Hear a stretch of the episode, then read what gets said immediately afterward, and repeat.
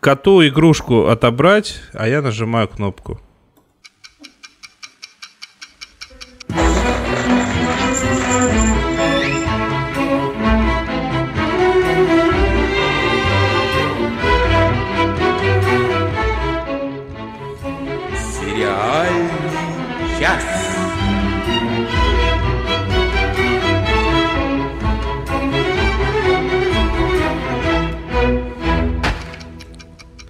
Здравствуйте, здравствуйте, здравствуйте. Добрый вечер, доброе утро, добрый день. Добрые, у меня закончились времена суток. Ничего, переходим на венерианский календарь.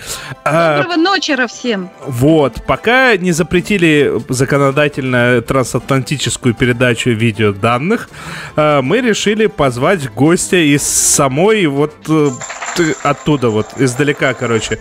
Сегодня с нами наша постоянная слушательница, наша постоянная соучастница Анна Мендлин. Да, иностранный агент. Заброшенный. Ну, так, сообщник, я бы даже сказал. Иностранный агент — это мы здесь. Не надо. Не надо присоседиваться. Вот второй иностранный агент, который на самом деле просто из-за рубежа выходит, это Оля Бойко. Да, всем привет. Третий настоящий иностранный агент, потому что он в России, вообще в Москве, и вообще на речном вокзале. Это мы знаем, что все, кто на речном вокзале, иностранные агенты, потому что, ну, как же еще на пароходику едут. Это Надя Сташина. Всем привет. И наш рулевой, резидент, где ты там сейчас живешь, я не знаю, Останкино, тоже иностранный агент, Денис Альшанов. Все так, все так. Мы же транслируем откуда? Из Останкино. На весь мир. Вот оно же что. Да, все купили до нас. Ну что, я думаю, у нас сегодня мало очень... Мало того, что купили до нас, вон нам уже пишут в нашем чате, что Принстон наш, понимаете? Вот что самое главное. Ну, сейчас Аляску вначале отдадут, а потом про Принстон поговорим. Здесь немножко теплее, здесь -8 сегодня. Ой... А у нас по нулям. Ладно, на этих точных математических данных предлагаю начинать. А то у нас планов много,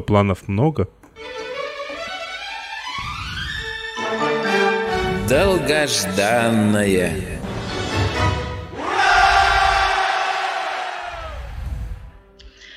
Если вы еще не смотрели сериал «Моя гениальная подруга», то это надо обязательно сделать. И тогда, для вас тоже долгожданным станет вышедший только что второй сезон, вернее, вышли только первые 2 серии.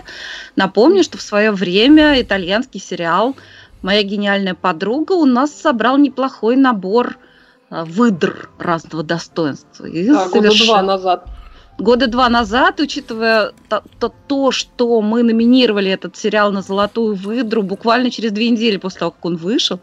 В общем, это был прекрасный результат, и это замечательный сериал по роману, вернее, по серии романов Елены Ферранте. Как же он называется? «Неапольский цикл». Да, «Неаполитанская четверка», что-то такое. Да, «Неаполитанский цикл», ну, неважно. Первый том называется «Моя гениальная подруга», и первый сезон снят по первому тому. Я так понимаю, что второй сезон будет по второму тому целиком. Логично. Это необыкновенно. Дайте, подождите, я хочу последовательность понять. Третий сезон будет по 5-му тому. 5-го тома нет, логично. Но если его напишут, было бы очень здорово. Вообще, я прочитала все 4 тома, под огромным впечатлением находилась. И, честно сказать, мне бы хотелось, чтобы сериал как-то немного пополемизировал, может быть, с первоисточником, как это сделали, например, создатели сериала «Большая маленькая ложь». В общем, почему стоит смотреть этот сериал? Это такая, так сказать, история дружбы и соперничества 2 подруг. Ну, заклятых подруг, я бы даже сказала. Заклятых подруг, да. Снято это все... необыкновенно, совершенно в лучших традициях итальянского кино. Там прекрасные актеры, в том числе и те маленькие актрисы, которые играли девочек. Это восхитительные актерские работы. И Я посмотрела сразу же первые 2 серии 2 сезона, как только все вышло. Да, все идет по оригиналу, и это просто эстетическое удовольствие каждым кадром. Ну, по содержанию, я думаю, когда сезон выйдет, мы еще поговорим отдельно. У меня, знаешь, к тебе какой вопрос возник, да? По ходу дела? Кстати, тут Марьяна Мухина нас поправляет, «Неаполитанский квартет» называется. Да-да, «Квартет», да. Это тетралогия. Вот. У меня вопрос, вот я знаю, что ты, как и я, первый сезон смотрела до того, как книжку читала, а вот 2 сезон мы уже смотрим, прочитав книжку. У тебя как-то изменилось впечатление от сериала? Нет. То есть вообще абсолютно нет. То есть даже мне как-то спокойнее смотреть, потому что я знаю, что будет дальше, и я могу наслаждаться тем, как это сделано, как это сыграно, как, то есть вот такие делаются мысленные скриншоты с очень многих кадров. А в первый сезон я бы тоже пересмотрела, потому что там я очень переживала за то, что будет дальше. Потому что там и сюжет очень интересный, и, в общем, это сериал масса достоинств. Кто еще не посмотрел, обязательно посмотрите. Это шедевр своего рода, правда? Да, я тебя поддерживаю. Мне очень уже вот эти 2 вышедшие серии понравились, и я прямо жду скорее-скорее дойти еще. Я надеюсь, они так и будут по 2 серии в неделю выпускать, так что мы поскорее посмотрим. Денис, говорят, ты там в микрофон сопишь. Я это никогда. Смотри, тебя тут раскрыли слушатели. Я могу злобно, но вот не сейчас. Ладно. Вот. В общем, смотрите прекрасный сериал «Моя гениальная подруга», и мы про него еще обязательно поговорим. Вот. Давай отбивку.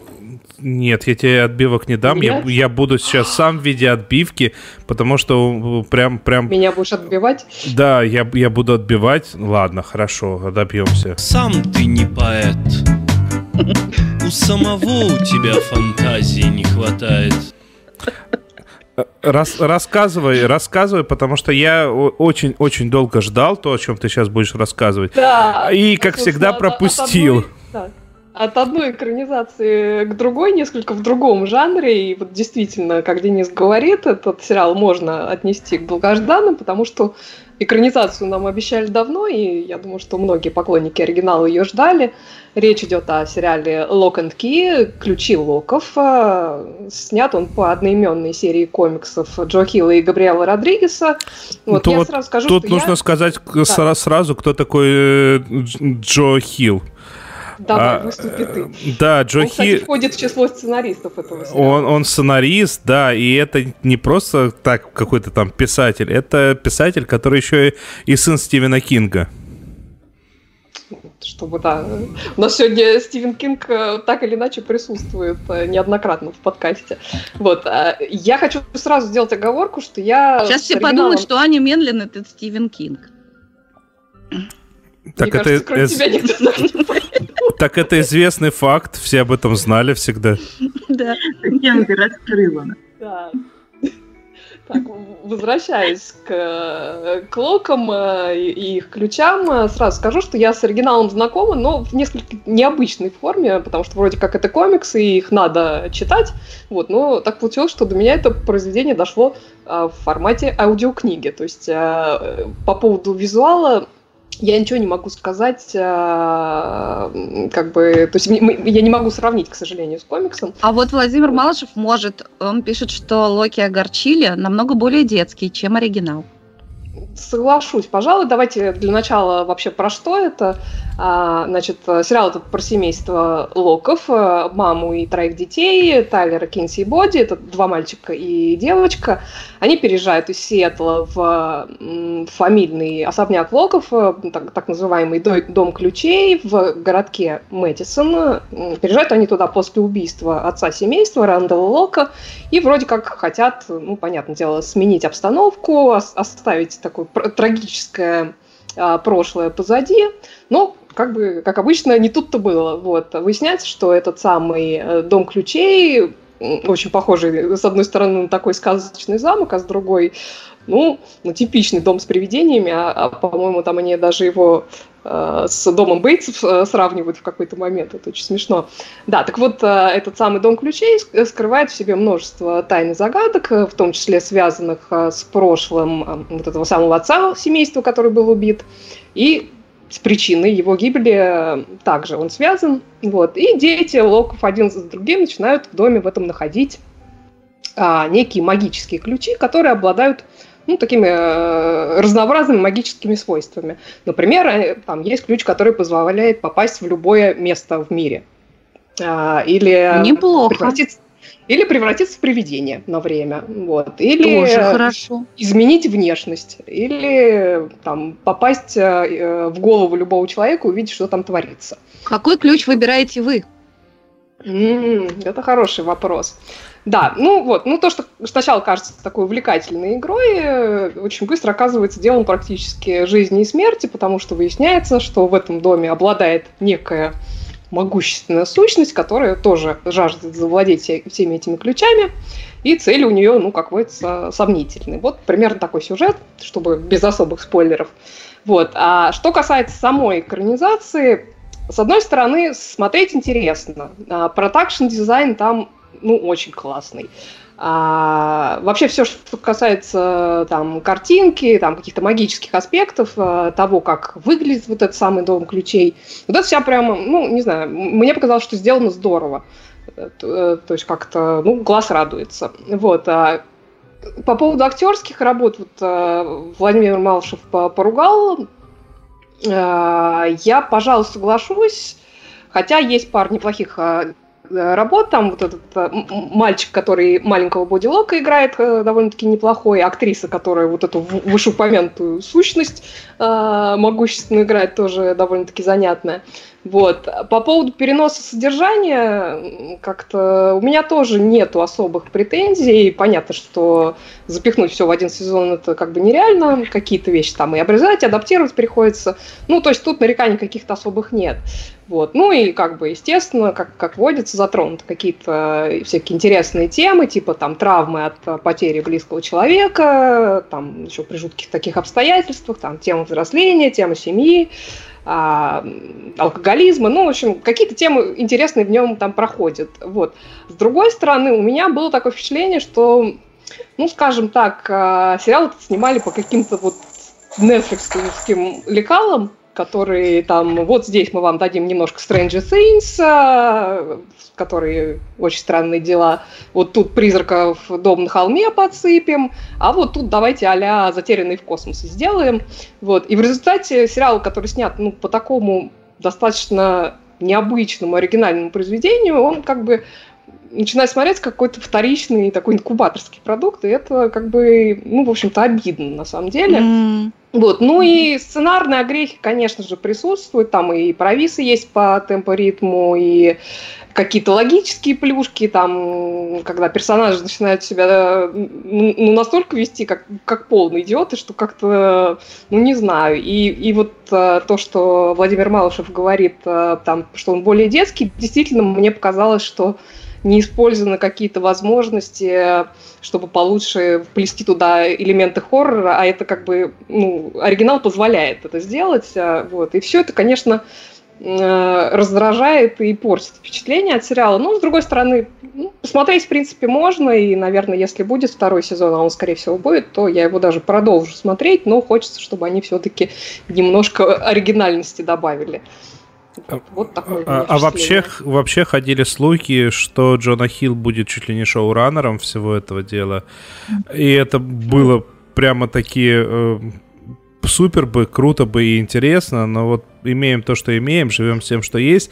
А у меня в результате заготовочка есть для такого очень красивого, очень плавного перехода. У Джона Хилла есть рассказ «Рога», который тоже экранизирован, и там главную роль исполнил не кто-нибудь, а Дэниел Рэдклифф. Поэтому двигаемся дальше. Эй, голубушка, да у вас депрессия. Вот хорошее средство. Будете принимать по 1-2 каждый вечер. Доктор, а 3 серии можно? Можно, голубушка. Смотрите, сколько хотите. Спасибо, доктор. Сериальный час рекомендует сериал «Антидепрессант». Ну что, обсудим Дэниела Рэдклиффа? Да уж, обсудите, а то я отстала от вас. Мы хорошо, в общем, освещали в прошлом сезоне сериал «Чудотворцы», первый сезон, который нам понравился. Но когда я узнала, что выйдет второй сезон, я немножко скисла, подумала, ну и чего? Чего они будут дальше делать? Вот, ну как-то... И поэтому я не могла отнести этот сериал в рубрику «Долгожданная». Но они сумели нас удивить, правда, Денис? Ну, слушай, они удивили прям дважды, на мой взгляд, потому что, во-первых, они действия принесли... Ну, то есть это принципиально другая история. Только те же самые актеры, как это уже бывало во всяких там американских историях ужасов, вот это вот, когда актеры те же, но это другие действующие лица уже. Но меня еще больше удивили тем, что они суть юмора поменяли, и поменяли при этом, ну... Не то, что стало хуже, не то, что стало лучше, стало по-другому. Стало смешнее, по-моему. Ну, мне кажется, первый сезон был повеселее, но пока сложно судить. Все-таки и первый тоже... Сколько серий-то вышло? 3. Пока 3. Я пока 2 посмотрела только. Я тоже пока успел только 2 посмотреть. Просто почему я говорю, что поменялся юмор, если в первом сезоне была небесная вот эта вот самая...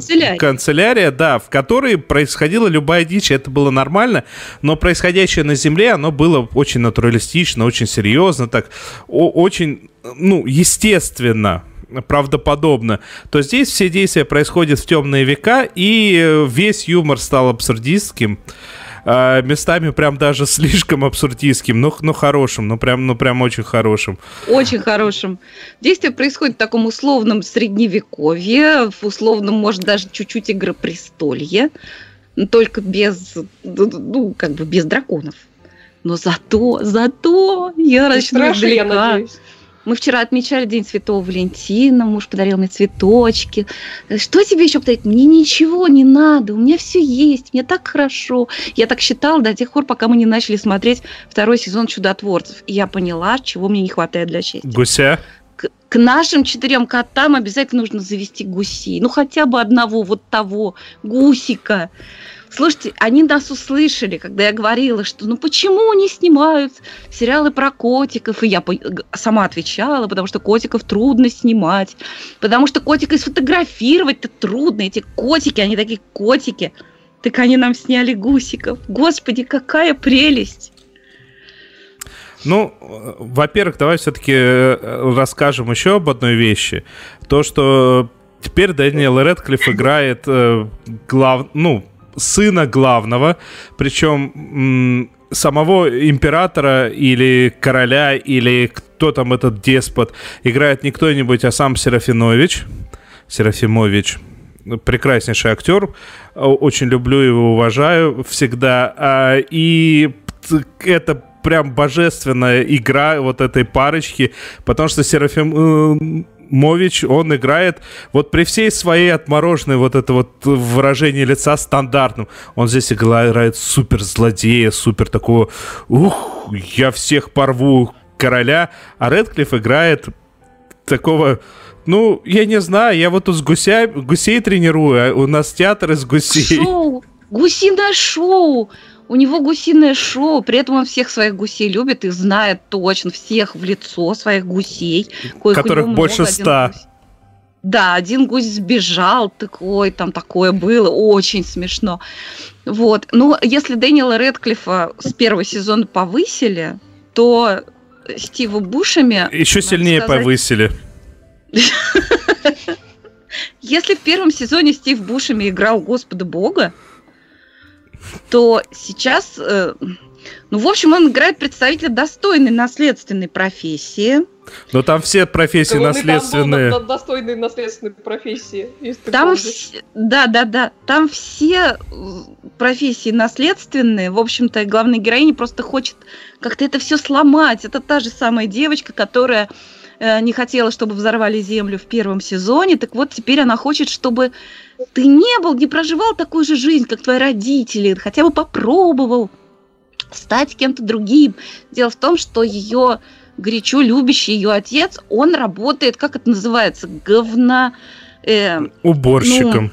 Уборщиком, да. Причем традиции духовной скрепы предполагают, что говно нужно убирать коротенькой деревянной лопаткой, чтобы тебе было максимально дискомфортно, да.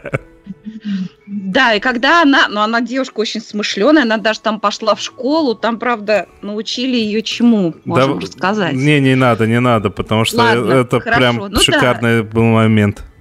Да, и она привязала к своей лопатке, которую ей папа подарил на окончание школы. То, что она пошла, это прям такой феминистский по тем, значит, понятиям зигзаг, что все там прям были в отпаде. Вот, так он сказал, что нельзя так делать, потому что скрепы не позволяют. Вот, я хочу сказать, что...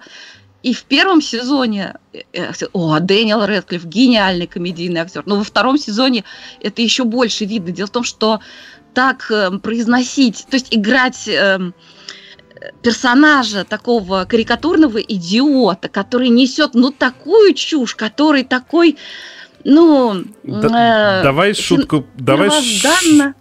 шутку про кафтан просто перескажем, и станет понятно, какую.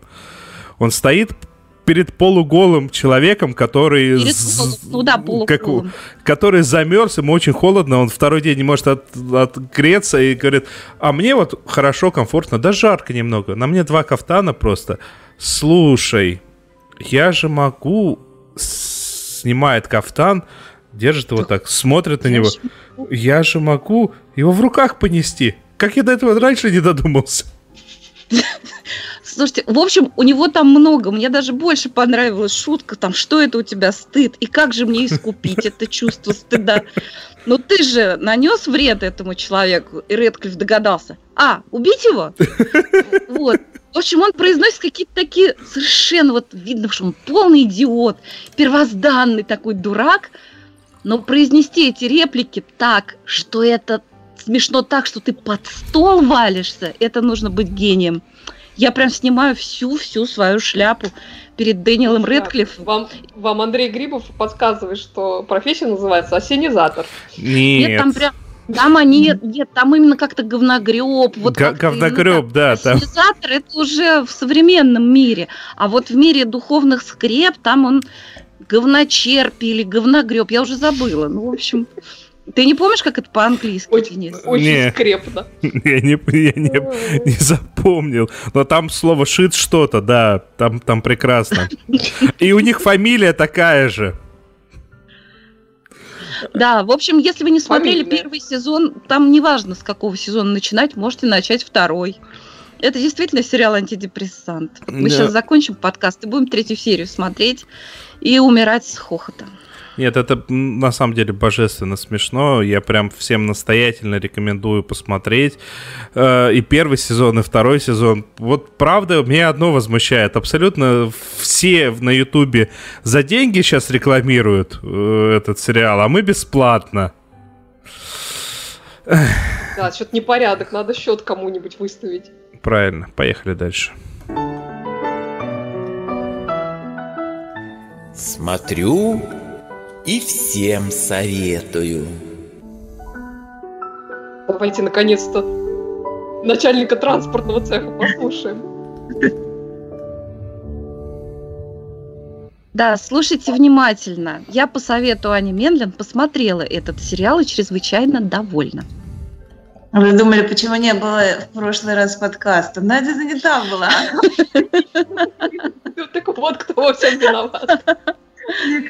Рассказывай, Аня. На что ты там подсадила нашу Надю? Я расскажу, а ты включайся, потому что мне интересно услышать не только собственное мнение. Значит, сериал очень необычный, на мой взгляд, хотя начался он, конечно, как обычный BBC-шный и довольно небритый такой детектив, но он, значит, состоит из 2 частей. Сериал такой гибридный. Он идет на 2 языках, в 2 разных странах, одновременно в Лондоне и в Токио, и одновременно на английском и на японском. Называется он «Giri/Haji». Можно я быстренько вставлю, потому что есть одна замечательная штука. На Кинопоиске перевели как Giri/Haji, а на IMDb перевели как «Долг-позор». Да, это, то есть на Netflix это, по-моему, перевели как «Долг-стыд» тоже, да. «Долг-стыд», да. Да, ну то есть, в общем, вот это два, так сказать, философских понятия, но они не должны никого пугать, это не философские. Они такие японские понятия. Они очень японские, и они как бы вот свою японистость, они проталкивают прям по полной программе, что совершенно очаровательно. Мы, конечно, во всяком случае, я человек не... достаточно образованно, я не могу судить, насколько это кич и насколько это такая Япония для туристов. Скорее всего, конечно. Скорее всего, это такая Япония, которую вот на открытках печатают. Но, тем не менее, она очень классная. Это детектив, совершеннейший детектив, триллер, кровища, значит, мафия, якуза, любовь, страсти, перелеты из страны в страну, погони, значит, самурайские мечи. Вот все это там есть. Драма, семейная драма, любовная драма. Ну, я же говорю. Короче, значит, но при этом вот эти все философские понятия, вот эти вот, так сказать, переживания эмоциональные, это все присутствует, и оно сделано очень так вот не плоско, очень интересно. Значит, вкратце, если описать сюжет, то там детектив, значит, полицейский такой, как мы любим, все небритое, ну, в японском варианте он, конечно, бритый, но такой мятый немножко, потому что у него джетлэг.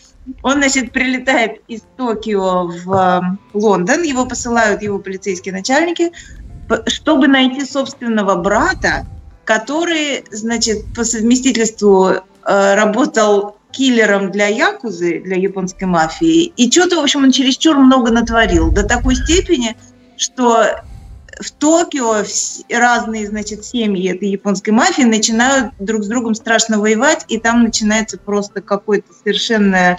Его, значит, дополню, этого брата в Японии он считается погибшим, в том числе и семья его считает погибшим. Да. Но в Лондоне происходит некое убийство, и... Значит, гаджет оставлен на месте этого убийства. Ну, можно сказать, что это самурайский меч, в общем, неважно. Это не такой уж спойлер. Он последний раз этот предмет был именно у этого самого брата, поэтому возникло подозрение, что брат жив, и, собственно, вот эта завязка этого детектива. Да, это все очень быстро, так сказать, развивается с огромной скоростью. То есть главный герой по имени Кензо, он прям вот уже в первой серии оказывается в Лондоне, прямо уже почти в начале первой серии. И его задача, значит, каким-то образом этого брата в Лондоне найти и выцарапать его из Лондона и обратно привезти в Японию, чтобы остановить страшную войну между разными этими якуза, значит, семьями. Надо сказать, что мафия, вот эта якуза, они там показаны совершенно омерзительными персонажами. То есть там есть как бы такой элемент вот крестного отца и всякие вот эти вот классические, так сказать, встречи между мафиозными семьями, такие торжественные, значит, какие-то переговоры, которые кончаются страшным кровопролитием. Вот эти и все японские борзины, таталья, да, все... Да. Но при этом вот если там в итальянских всяких Скорсезе-подобных фильмах среди мафиози все-таки есть какие-то симпатичные, привлекательные персонажи. Здесь этого нет, они мерзкие, но такие живописные. Вот. Но, значит, та часть здесь... На самом деле, вот этот брат, он, в общем, местами вполне. Брат, он такой заблудший ягненок. Ну, там убивал пару десятков человек. Ну, с кем не бывает. Ну, с кем не бывает. Так уж вышло. Да, у него были очень серьезные... А мне причины. Вы запрещали. Любовь, там любовь была, и там, в общем, там вот эта вот вся любовная линия, там этого брата, который в Лондоне, у него в Токио осталась любовь, и, в общем, все это очень замешано на мафиозной страсти, и, в общем, там такой очень густой такой борщ, в котором стоит ложка, вот такой. Там это точно. И как на своем самом... И как всякого архетипически небритого детектива у нашего Кензо есть горячо любимая дочка. И она в скорости приезжает к нему в Лондон. Изумительно, изумительно. То есть у этого Кензо, у него полный комплект семейных страстей. То есть у него сложные отношения со всеми. С дочкой, с женой, с мамой, с папой и с братом. Все они, значит, каждая из этих сюжетных линий очень классно проработана. И все время там все меняется, и там очень классные женские роли, надо сказать. вот именно японских женщин. То есть там разворачиваются совершеннейшие такие детективные страсти у оставленной вот этой женской части семьи. Они там пускаются в какие-то погони, освобождения, похищения. Это отдельный, значит, кусок. А еще то, что мы не сказали, почему я, собственно, начала смотреть. Я не то, что прям вот сильно по Японии, ничего в этом не понимаю. Хотя я должна сказать, что заставка с барабанами, красными иероглифами на таком белом фоне, конечно, мне напомнила прежде всего I Love Dogs. И все меня втянуло в это. Хотя это очень неправильное представление. Но тем не менее. Короче, значит, в Лондоне его ожидает тоже детектив-коллега. Хотя это не сразу становится понятно. Сначала они никакие не коллеги, а просто это как бы его алиби. Почему он, собственно, в Лондоне? Его посылают под видом того, что он на какие-то курсы полицейские идет. И на этих полицейских курсах преподает изумительная, совершенно прекраснейшая Келли Макдоналд. Значит, шотландская актриса, которую я очень люблю, и мы всегда ее всюду смотрим. Она, значит, в силу своего длинного носа здесь играет полицейскую по имени мисс Вайтсман. И там она прям Йом-Кипур почему-то отмечает. В общем, неважно, у нее хорошо получается. Видимо, просто чтобы оправдать ее такую невероятно тревожную вот натуру. Тоже хорошо получается. Вот. И, в общем, и, конечно, там начинается любовь и всякие, так сказать, тревожные такие отношения. И она тоже добавляет собственный такой женский вариант вот помятости, небритости, она тоже вся какая-то вся взъерошенная все время, и замученная, и тревожная, и, в общем, все такое. И у есть чего? Не есть для чего. У нее там тоже свое, значит, прошлое, и какие-то очень... Змею подсунули в почтовый ящик. Ну вот, ты все прямо раскрываешь. Змею, окей, змея еще добавляется. То есть там самурайские мечи, змея, вот, ну там все прям. Вот. А какой там классный вот этот вот проститут-гей. Да, а это вообще мой любимый персонаж. Просто да, и у него тоже любовь. Любовь. Вообще невероятный парень абсолютно. Я его не знаю. Я не знаю, ты видела его где-нибудь? Нет. Невероятный совершенно, значит, типаж. Сначала он, то есть мальчик, который случайно встречается на пути этого Кензо, когда тот начинает искать брата, он просто в баре встречает, значит, такого мальчика по вызову, который, он как бы, он, во-первых, почему он на него, так сказать, почему он на него выходит, потому что этот мальчик, он наполовину англичанин, наполовину японец. И вот этот мальчик, он как бы, он и на обоих языках разговаривает, он как бы вхож в разные эти миры в силу своих профессиональных особенностей. Плюс он, конечно, наркоман, и, в общем, у него куча всяких... И играет он вот такого, значит, гея, который вот прямо, так, то, что называется, кемп. То есть он одевается в совершенно такие невообразимые вещи, и он, значит, и жестикуляции, и все, он всеми способами демонстрирует, что, в общем, вот он будет показывать все, что ему хочется, и даже, может быть, то, чего и нету, и таким образом защищается от мира. Мальчик ужасно страдающий, раненый, замученный, вообще ничего не понимает, что в голове у него самого происходит. И вот этот мальчик, он играет там очень большую, ну, как мальчик, я не знаю, может быть, 19, ну, вот такой. Вот. И он играет очень большую роль, он, в общем, как-то вклинивается в действие на всех уровнях абсолютно. Все, что в Лондоне происходит, начиная с выяснения личных отношений, кончая перестрелками, побегами, похищениями, он во все это очень здорово замешан и играет совершенно с ног сшибательно, должна сказать. Он очень красивый еще, поэтому играет очень здорово. То есть там начинается так почти немножко карикатурно, такая фарсовая роль, а потом оно развивается очень драматически и по-человечески. Вот. А кончается все в последней серии танцем. Я не знаю, если хочешь как профессионал прокомментировать. Безусловно, расскажу. Но прежде чем мы перейдем к танцу, хочу сказать, что вот мы вам рассказали, так сказать, основной сюжет, где очень всего много. Действительно, это борщ, в котором стоит ложка. И это необыкновенно все зрелищно, динамично. И вдруг хоба! И где-то с какой-то там, не знаю, не помню, 4-5 серии, все это превращается в такой мягкий артхаус. Угу. И он идет где-то 2-3 серии такой артхаус. Это, знаете, что можно? Они останавливают, но как же без этого-то, да. Да. Но это можно сравнить с тем, что вот как это построено сюжетно, что взлетает там космический корабль, там перегрузки, все трясет, и вдруг хоба, и все в открытом космосе, невесомость. И вот так же этот сериал. Что еще хочу сказать, значит, по поводу, вот, так сказать, художественной стороны. В начале каждой серии нам рассказывают содержание предыдущих серий, сделанные в стиле аниме. Вы знаете, как я к этому отношусь, но это безумно красиво. Надя Сташина говорит про аниме. Сильно. Мне кажется, я сплю. У меня галлюцинация. Я только хотел возмутиться, что и этот человек каждый раз ругается, когда мы разговариваем о правильном жанре под названием аниме. А тут она сама.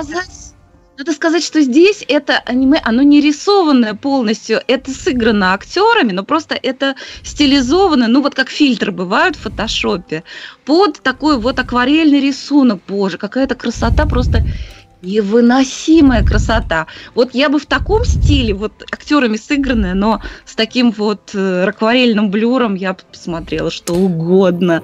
Они просто гениальные. Так вот. Надь, я тебе советовал самое красивое аниме, которое нарисовано именно акварелью, и оно божественно красивое, но нет. Я посмотрю, я тебе обещаю. Напомни мне, пожалуйста. И я посмотрю, а потом расскажу, и буду вот тоже так, вот так вот, да. Так вот, заканчивается все танцем, представляете? Там идет очень такая сложная развязка, там почти все герои собираются на одной крыше, и там много чего происходит, но в конце вдруг...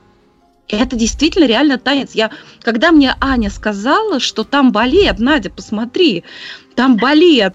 Мне интересно, что ты скажешь. Надю заманили.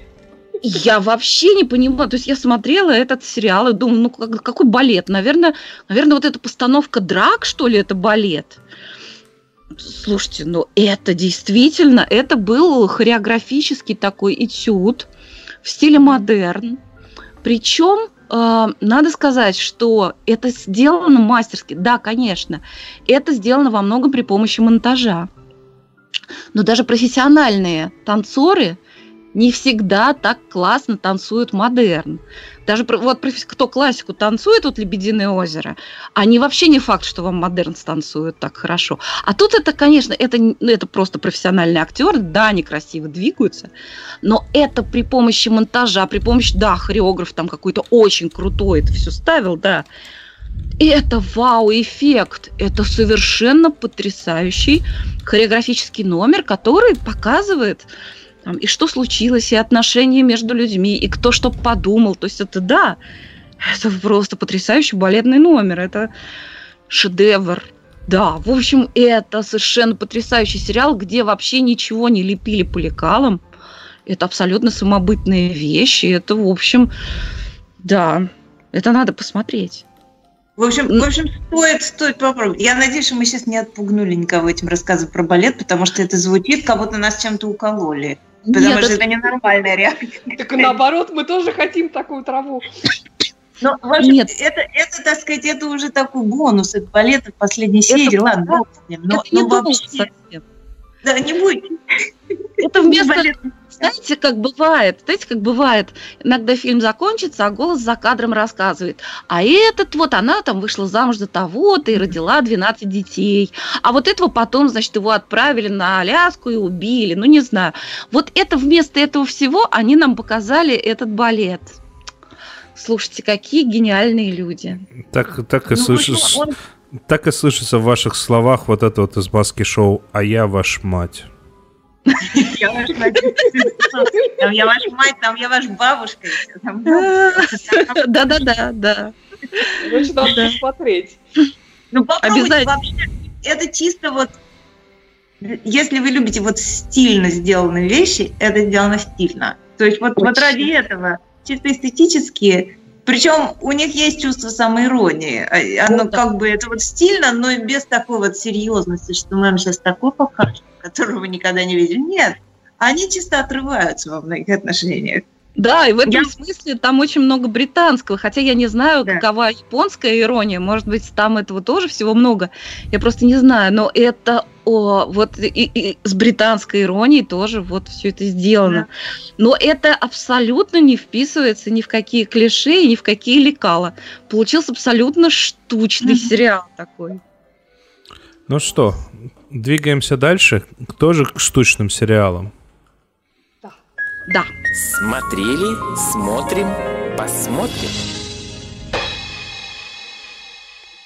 Оль, как ты думаешь, это штучный сериал или это очередной сериал? Это, мне кажется, штучный. Я, честно говоря, под впечатлением нахожусь, и как-то я садилась его смотреть без каких-то ожиданий, потому что я книжку не читала. Вот. Но прям приятно была удивлена.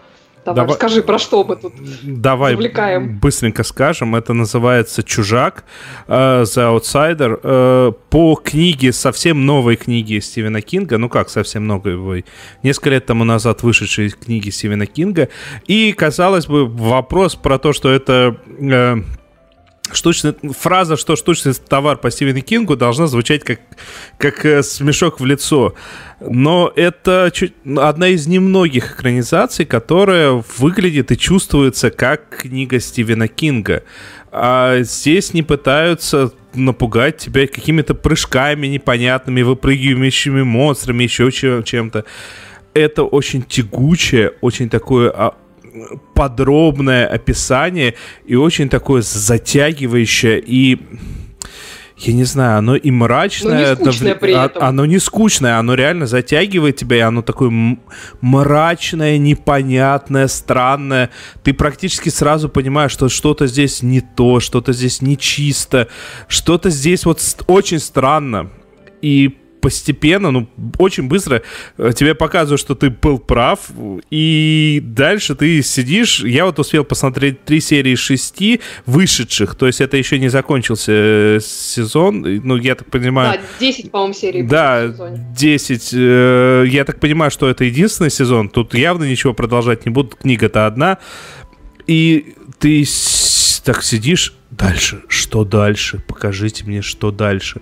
Вообще с произведениями по Стивену Кингу такое случается редко, потому что такого количества ужасных экранизаций, как у Стивена Кинга, по-моему, ни у кого не было. Никогда. Ой. Бывает, не всем везет. Да. И тут и актеры как подобраны. В роли...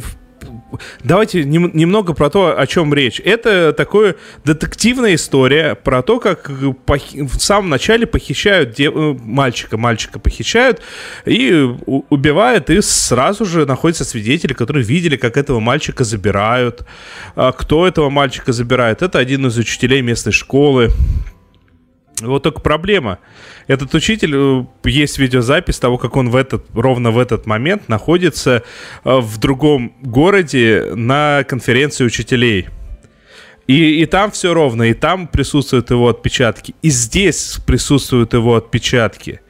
И отпечатки, и ДНК. И отпечатки, и ДНК, и все-все-все, и ты сидишь такой, и как, и что... И непонятно. Причем этого самого учителя играет актер, я вечно забываю его имя. Джейсон Бейтман. Да, Джейсон Бейтман, который нам и по этому известен, и по Arrested Development, и последнее время он в драматические роли ударился. И он тут хорошо играет. Я не знаю, во 2-й серии он, конечно, пропадает, но я так подозреваю, что он еще появится раз или два в какой-то явно извращенной форме, потому что... Он мало того, что хорошо играет, он еще и, по-моему, 1-2 серии снял как режиссер. Mm-hmm. Вот. И я вам скажу, что... Я не знаю, я вот готов восхищаться. Я Кинга не люблю, еще раз, я не люблю Кинга. Я достаточно большое количество его книг прочитал, хотя если в процентном соотношении от всех книг Стивена Кинга, то я ничего не читал. И меня всегда... Ну, очень мало книг у Кинга, которые меня прям захватывали, радовали. Но чаще всего, когда я приходил в кинотеатр и либо включал сериал по нему, я понимал, что это принципиально что-то другое. Это не то же самое. Я помню, о чем книга. И мне... Я согласен, экранизация не должна быть обязательно похожа, это все понятно. Но я просто чувствовал, что за именем Кинга меня пытаются дешевым образом напугать. Здесь же, я не знаю, такое ощущение, как будто вот ты погружаешься в такую мрачную, тягучее болото.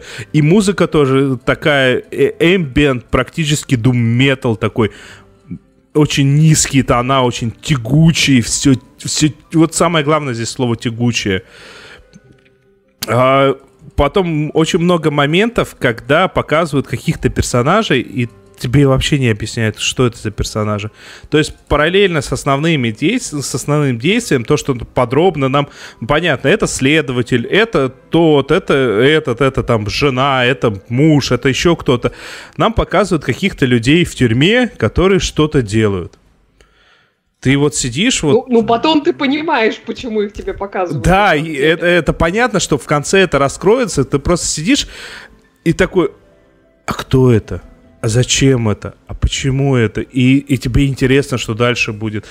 Я не знаю, если вы настолько же морально неустойчивый, как и я вам советую посмотреть, когда выйдет все 10 серий. Морально неустойчивый. Ну, я не могу себя прямо оторвать, так, чтобы прямо дождаться выхода сезона. У меня прям выходит серия на HBO, и я тут же бегу ее смотреть, потому что это, конечно, очень завораживающее зрелище. И действительно, актеры там, ну, прекрасные все. Ну, помимо Джейсона Бейтмана, надо сказать, что Бен Мендельсон играет главного детектива, который там все это расследует, и он замечательный совершенно. И потом появляется в роли такой странный частный детективши, прекрасная Синтия Рева, которая просто замечательная актриса. Она меня просто как появилась, она практически сразу моим любимым персонажем стала в этом сериале. Играет она Холли Гибни. Я так понимаю, что этот персонаж появляется в другом сериале по Кингу, «Мистер Мерседес», я его не смотрела, правда, и там играет ее другая актриса. Вот. Не знаю, как та, ее вроде тоже хвалили, но Синтия Рева просто замечательная.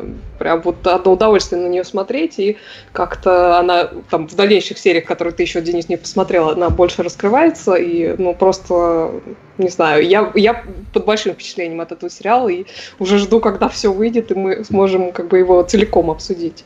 Да, и это стопроцентный факт. Этот персонаж, кстати, прям очень круто показан здесь. Это очень крутой, очень своеобразный, очень странный персонаж.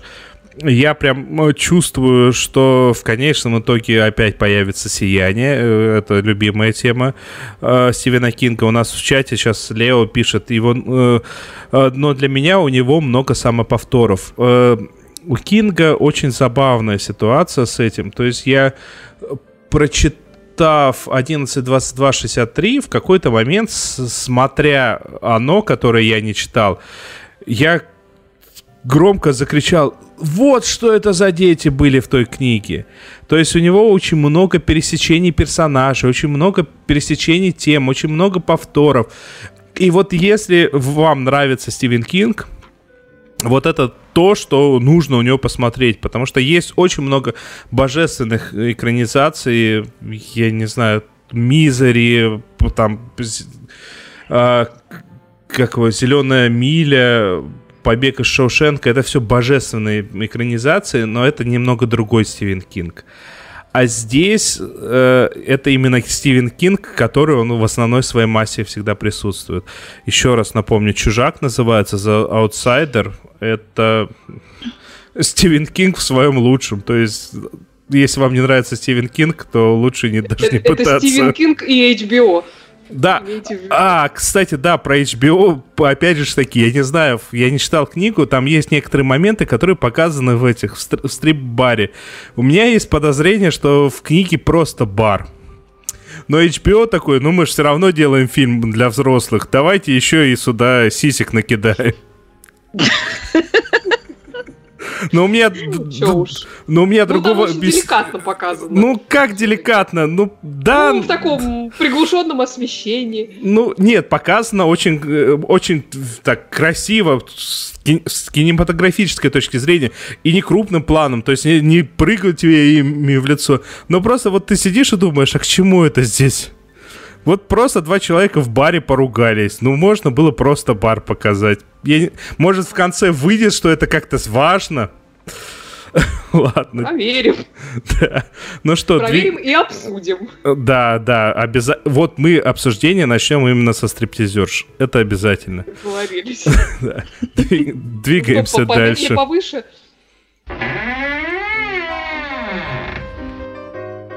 Сериальный чердак. Когда мы проводили голосование на сериальный секс-символ, там в мужских номинациях, мы же выделяли, значит, финальную пятерку, буквально за несколько часов до окончания голосования в финальную пятерку входил Лютер из сериала «Лютер». И буквально в последние какие-то часы он сместился на 6-ю позицию, что...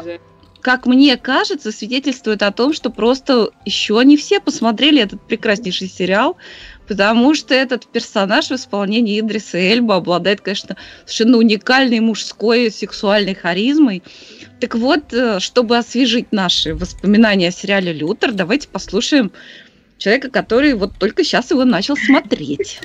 Оскоромился только что. Оскоромился, наоборот. Не, ну я почему-то долго была уверена, что это сериал такой вот совсем про маньяков. Ну, там, то есть там есть маньяки, но мне почему-то очень легко удалось маньяков отфильтровать. Я просто вот... Для меня это, конечно, исключительно про Идриса Эльбу. Это детектив, это классический такой BBC-шный. Он даже уже чуть-чуть, я должна сказать, устарел, хотя ему всего 10 лет.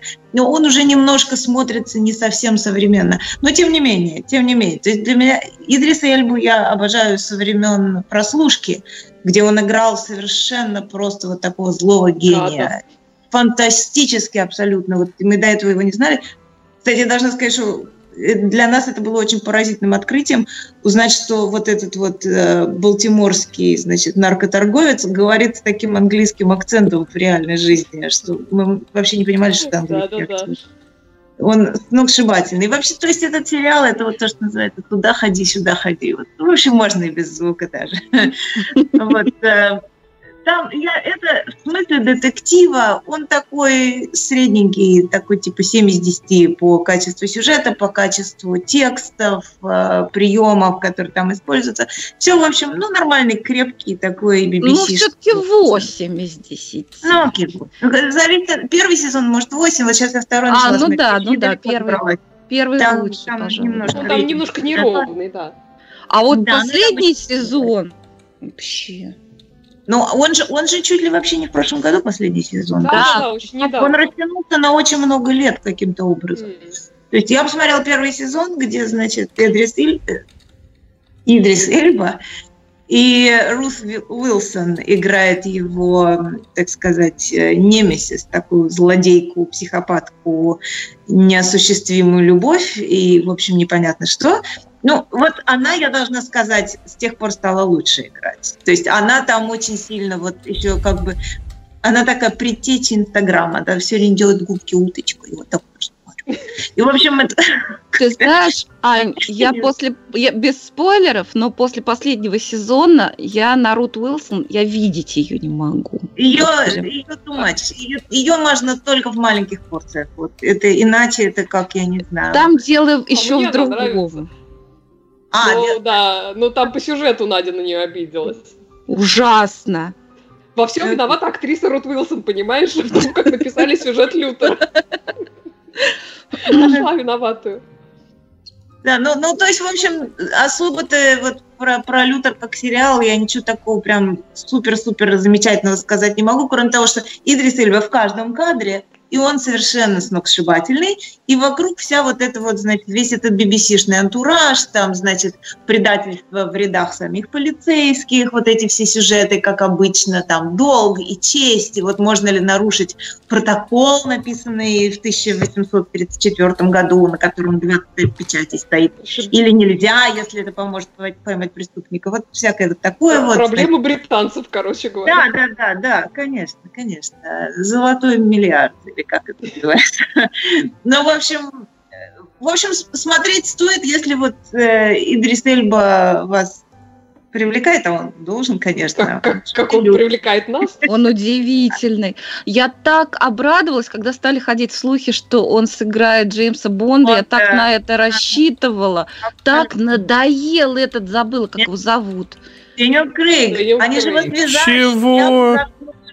Он же каждый раз говорит после каждого фильма: ни за что, я лучше тебе перережу вены. Нет, но каждый раз ему делают предложение, от которого он не может отказаться. Вот это видно, ну какой классный Бонд получился бы, и все бы были довольны, и вот это... Я сейчас выключу микрофон за то, что ты наезжаешь на лучшего Бонда всех времен и народов. Нет, я по-моему, лучше Шона Коннери пока никого не было. Вот Идрис Эльба был бы лучше. Нет. Ну хорошо, с Дэниелом Крейгом мне он понравился. Недавно вышел такой детектив «Достать ножи». Вот он мне там понравился. Слушайте, ну в Бонде он просто надоел. Он хороший был в «Казино Рояль», но дальше как-то это... Ну уже... Но Идрис Эльба варится в собственном соку. Если бы Идрис Эльба сыграл Бонда... Ань, а ты, если будешь дальше смотреть Лютера, там будет все лучше и лучше видно, как бы он оживил. Там есть именно вот такие боевиковые сцены, которые совершенно неподражаемы. Это так смешно. Он идет и такой невозмутимый. Он абсолютнейший Супермен, который абсолютно ничего из себя не корчит. Там из-за всех углов враги, убивать, все. А он так, то самое, тут... кого-то там отпихнул, этому по башке дал вот таким огнетушителем. Ну, все это так, как будто вот комара как-то стряхнул с себя. И пошел дальше. На самом деле он по другим делам-то совершенно там идет. Он по другим делам, просто тут еще... Режут, пытают буквально раскаленным железом, протыкают гвоздями руки. И они просто отряхиваются, так салфеточкой перевязывают. И тут дальше... воевать с злыми силами. И абсолютно органично. Короче, дайте девочкам Идриса Эльбу. Да, ну я буду смотреть до 23 числа, потому что 23-го начинается новый сезон «Соло». И, конечно, все остальные станции метро закрываются в этот момент. Но я предлагаю по итогам тоже собраться в том же составе, чтобы обсудить «Соло». А я давайте выйду сейчас из шкафа. Я когда впервые увидел вот этот Лютер Идрис Эльба, я сижу такой, думаю, он же не похож. Вообще ничего общего. Типа, я не понял, что любого негра можно взять, и он сыграет Мартина Лютера Кинга. Такой, чего? Ну, абсолютно ж разные люди внешне. А когда мне еще сказали, что там какие-то маньяки, я думаю, что они себе позволяют? Взяли Лютера Кинга, засунули его к каким-то маньякам. Вообще, о чем это все? Я, кстати, до сих пор не видел. Ух ты! Ну что? Ну вот, разворошило осиное гнездо. Все ругаются по поводу... Джеймса Бонда. Ну, конечно. Ну, слушайте, ну, может быть, если любить этот жанр, да, то, наверное, может, Дэниел Крейг действительно лучше. Я просто этот жанр не люблю. Сколько раз ты все фильмы Бондианы смотрела?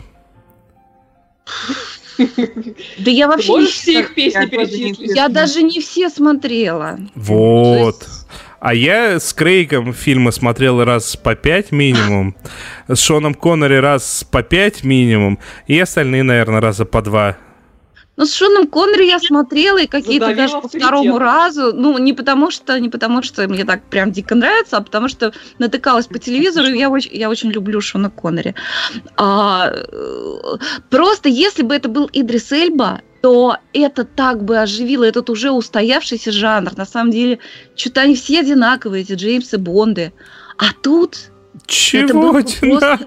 Просто... Смотри, Бондиана, это там как бы есть два вот элемента, которые одинаковый вес имеют. С одной стороны, там вот все вот это детективно-шпионское «прыгай и стреляй», а с другой стороны, там, конечно, то, что Бонд – это такой секс-символ. И в этом смысле, на мой взгляд, Эльба, он как раз отличная замена Шону Коннери. Кем его сравнить, я даже безусловно. Не знаю. Вот он как раз в этом жанре. Вот, если говорить об этом, да, вот именно об этом аспекте, то тогда мне гораздо больше, чем Дэниел Крейг, нравится как раз, боже мой, забыла. Не Роджер Мур, я надеюсь. Нет, боже, нет. Нет, ну красавчик такой. А, там был кто-то один... Там кто-то один играл, деревянненький такой. Нет, я забыл, кто там был. Тимоти Далтон? Нет. Броснан, Пирс Броснан, вот. Худший Бонд, худший Бонд. Вот реально худший Бонд. Отвратительная сыгранная роль, отвратительнейшие фильмы. Давайте перейдем к чему-нибудь более божественному. Это дичь? Это дичь? Дичь. Ну, в общем, заставка в тему насчет дичи. В прошлый раз, кажется, кто-то просил порекомендовать сериал, похожий на «Американских богов». И вот Netflix мне тут подсунул скандинавский сериал под названием «Рагнарёк». Он такой сериал на норвежском языке, но, по-моему, его датчане какие-то, что ли, продюсировали. Вот. Еще и на норвежском языке. Да, вот. Не могу сказать, что он как-то сильно напоминает «Американских богов», но как бы тоже сильно завязан на мифологию, в данном случае на скандинавскую. Дело там происходит в вымышленном норвежском городке с очень говорящим названием Эдда. Если кто-то вдруг не знает, то Эдда – это название главного произведения, собственно, германо-скандинавской мифологии. Да, так вот, этот самый городок вовсю там страдает от глобального потепления, от промышленного загрязнения, с экологией все плохо, ледники тают. Ну, в общем, ужас-ужас происходит в этой самой Норвегии. Вот, все местное производство контролирует богатая семейка, папа, мама, дочка, сын. Вот, всем вроде как пофиг на происходящее, кроме, конечно же, там есть одна девочка-активистка, которую все считают сумасшедшей, ну вот она, значит, там за охрану окружающей среды очень сильно топит. Вот. И вот, значит, в этот городок после какого-то там долгого отсутствия возвращается семья, мама с двумя сыновьями-подростками, которые начинают ходить в школу, значит, с этой самой активисткой и вот с богатенькими детками.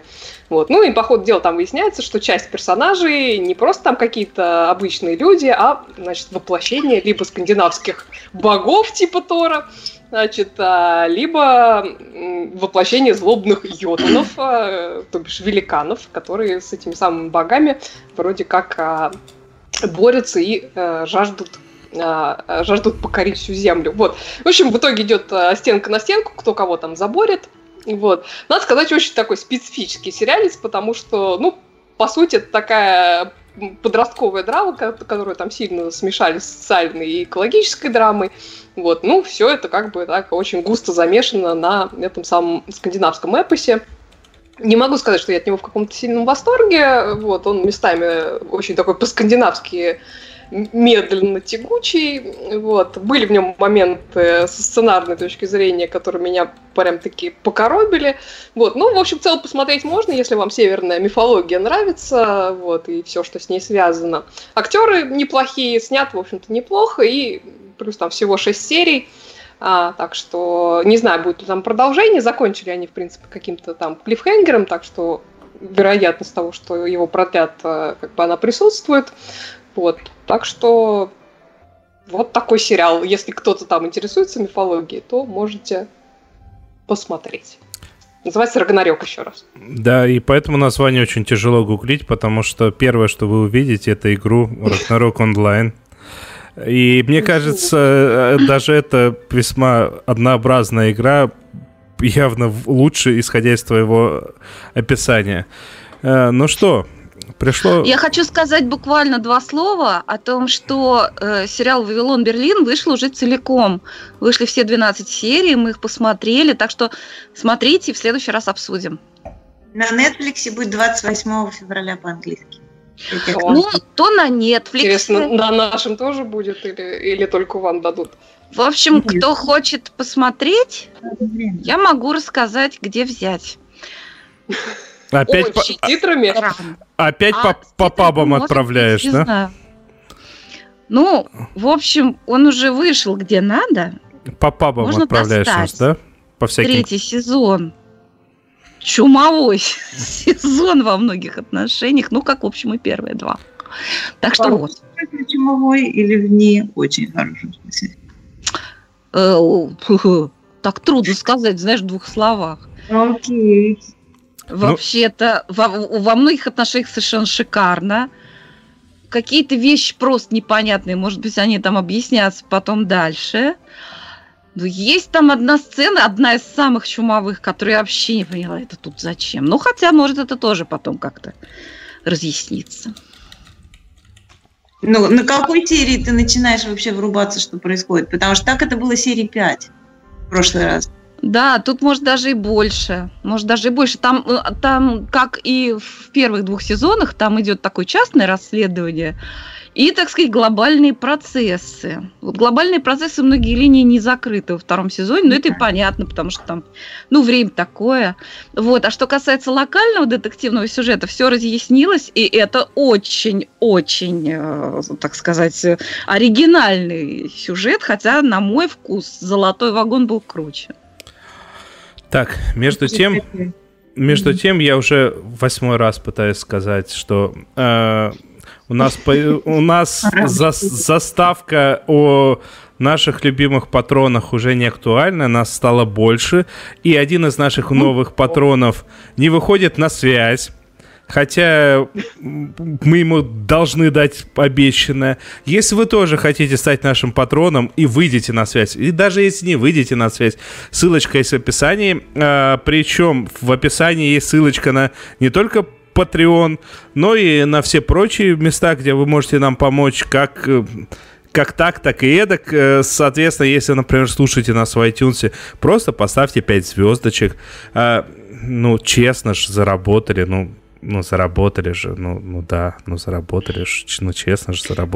Спасибо всем нашим спонсорам. Пальцы вверх тоже хорошо. Оставляйте комментарии везде, где это возможно. Это, соответственно, ВКонтакте, это, соответственно, Facebook, Twitter, Мой Круг, Mail.ru, Одноклассники. Что-то из этого неправда. Это просто проверка аудитории. Ютубы и прочие наши сайты. С вами были наш специальный гость из страны, в существование которой официально запрещено верить на территории Российской Федерации, Анна Мендлин. Страны заходящего солнца. Наш постоянный участник из страны, в которую мы постепенно начинаем верить, это Оля Бойко. Ну, еще поверите. Я вам еще расскажу, и вы поверите. Да мы в гости приедем. Тем более. Наш постоянный ведущий из города, в который постепенно перестают верить жители этой страны, Надя Сташина. Хотела сказать всем привет. И наш постоянный режиссер трансляции, иностранный агент и автор новой конституции Денис Альшанов. Ну, раз всем привет, то пошли на второй час. Пока-пока. Всем спасибо, всем пока. Спасибо всем большое, кто смотрел и кто посмотрит. Пока-пока.